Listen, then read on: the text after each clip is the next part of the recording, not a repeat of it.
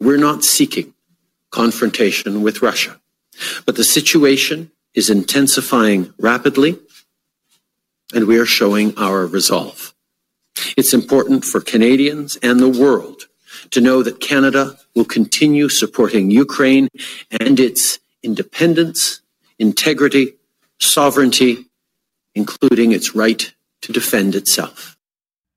That is the Prime Minister on Monday as he uh, talked about his new emergency powers. He also talked about the situation in Ukraine. And uh, on any other Newsday. This would be a very, very big story because in the um, update that he gave, he announced that Canada will now send Ukraine $7.8 million worth of lethal, lethal weapons, which they have been asking for, and another $500 million loan to give them economic stability as Russia prepares to attack. And around 130,000 troops have now surrounded Ukraine in all directions. And I guess uh, a couple of developments in the last I guess last day is that um, he, has started to pull troops back. But we are talking about Vladimir Putin. Uh, so no one can know if it's to believe, be believed. Um, but an urgent call has been put out to Canadians to get out of the country. Uh, that was done on the weekend. Embassy staff have now been moved. Canadian and American embassies have been shut down. And while I think there's hope that a last minute minute uh, diplomatic deal can be worked out, it's pretty hard to see Putin walking away at this point. And especially when you got the U.S. government warning that aerial bomb campaigns could get underway at any time. And then you think about Ukraine and the people and the Ukrainians here. We have a 1.5 million Ukrainians in this country. It's the third largest immigrant uh, group in this country. And uh, they're feeling pretty abandoned and they're also thinking, oh, what's going to happen uh, to my life and my loved ones? I want to bring in Mark Shwec to this conversation. He is the chairman of the I Stand with Ukraine committee here in Canada. He joins us now. Good to have you, Mark. Oh, thank you so much for inviting me. Let me start with the newest information because everything when it comes to Vladimir Putin in Russia, a lot of times it is just a game propaganda. What do you make of the latest messaging that they have started to pull some of their troops back? Do you buy that? Well, they have said that a couple of times already. Um, so let's go back to last summer or last spring. They amassed, I think it was 80,000 troops at the time for a very short period. Uh, then they started pulling them back, but they never took their equipment out. So they left their equipment there. It's very expensive to move in equipment. Um, the other mm-hmm. thing they haven't done is move their ships out of the Black Sea. So they have poured in uh, a, a, big armada into the Black Sea to cut off Ukraine from the south. They have invested uh, in all kinds of uh, equipment that they've poured into Belarus and into eastern, uh, into the east, just to the east of Ukraine's border in Russia. And so, moving a few um, tens of thousands of troops here or there doesn't really uh, signify a pullback. It could be tactical. It could be a normal rotation of troops. It could be repositioning them to another location. So until the U.S. intelligence and others who have satellites can do a full assessment, we don't really know if they've pulled back or just moved them around. Yeah. And meanwhile, um, you know, there's been a couple of, of things. Uh, I'll, I'll, start with the uh, latest out of the Trudeau government. They came out last night, and it did it didn't get a lot of attention because of all the domestic issues here. But they have now agreed to send uh, seven and a half million in, in, in lethal weapons. This is something Ukraine has been begging for. Uh, they, they, you know they need this, uh, so we're sending it. I'm not sure it's enough, but nonetheless, is it enough support as far as you're concerned? Is it enough? Of course not. When you're facing Russia, who has invested billions of dollars and they run on, on uh, Western currency because they're selling oil and gas into the Europe and yeah. and and so they they have billions of dollars to invest. So 7.8 million is not anywhere near enough. But I'll say the following: First of all, Canada again is is uh, is again showing leadership in this field. They crossed the barrier from not providing any uh, lethal force to providing lethal defensive force. So that's a mm-hmm. psychological barrier to cross. So kudos to Canada again. And uh, it also shows leadership in front of other nations uh, who are thinking this to do the same thing. So um, it was a grave concern for us over the last few weeks. We couldn't understand why Canada wasn't one of the nations, as they typically are in the lead in supporting Ukraine. Um, now they're back in that kind of position where they can demonstrate uh, moral leadership in in uh, in that kind of support and take their traditional role where they've been uh, supporting and leading in that region for a long time.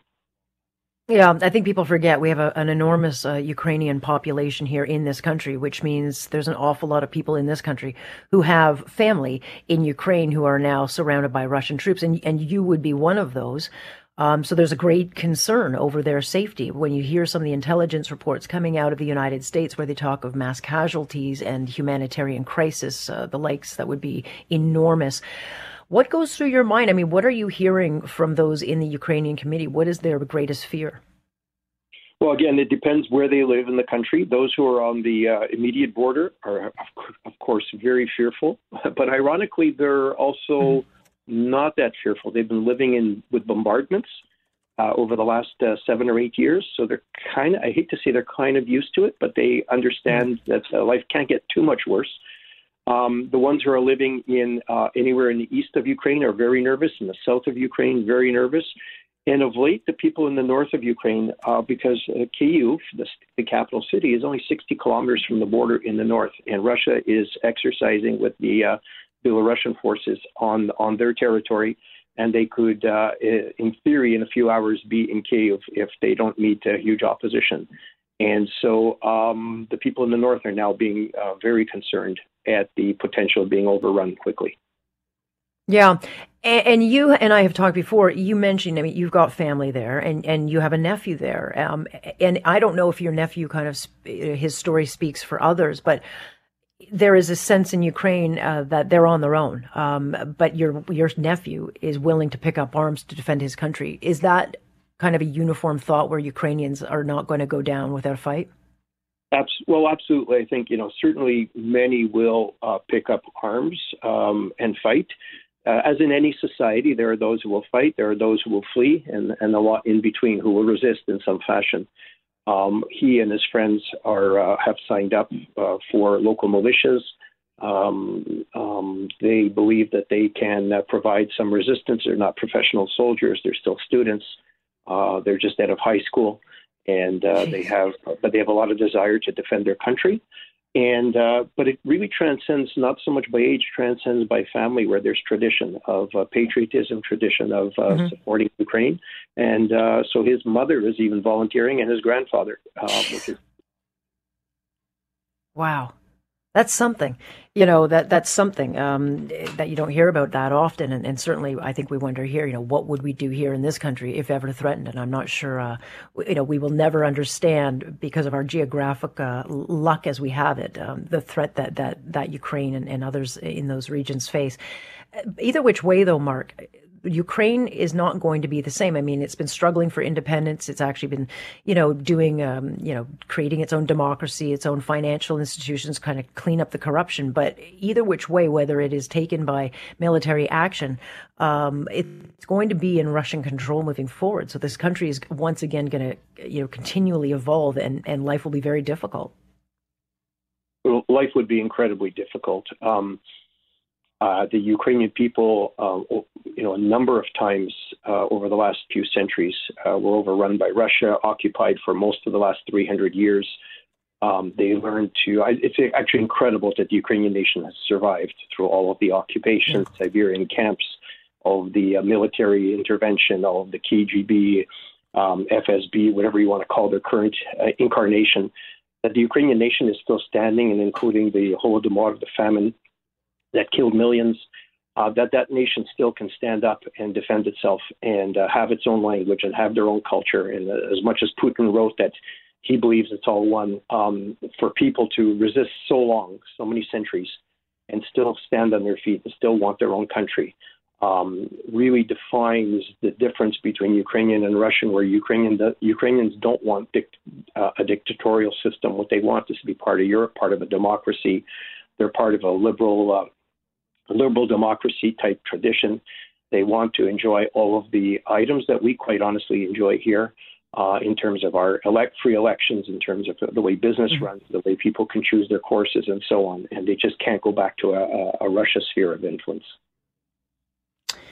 Boy, oh boy, what a time. Um, just quickly before I let you go, Mark, has the Canadian government signaled, I mean, has there been any con- uh, concerted uh, talks about bringing um, Ukrainian family members here to Canada? Um, will they be able to get out of the country at any point? Uh, we haven't even had that kind of conversation. You know, our our belief in the Congress, first of all, is let's help Ukraine defend uh, itself. If there's a full invasion, um, Europe will see millions of refugees flooding Europe. Yeah, uh, it'll be it'll be massive. The the refugee crises of a couple of years ago in Europe is going to look small compared to this. Um, they are right on Poland's uh, border. Um, if Russia were to invade Ukraine and occupy Ukraine, there would be now four countries uh, in mm-hmm. in NATO who are right on now Russia's border, uh, which would be Romania, Poland, Slovakia, and Hungary. And if the West thinks it's expensive now to support Ukraine, imagine when Russia yeah. takes over, there's all those refugees. It'll get out of control before it gets better.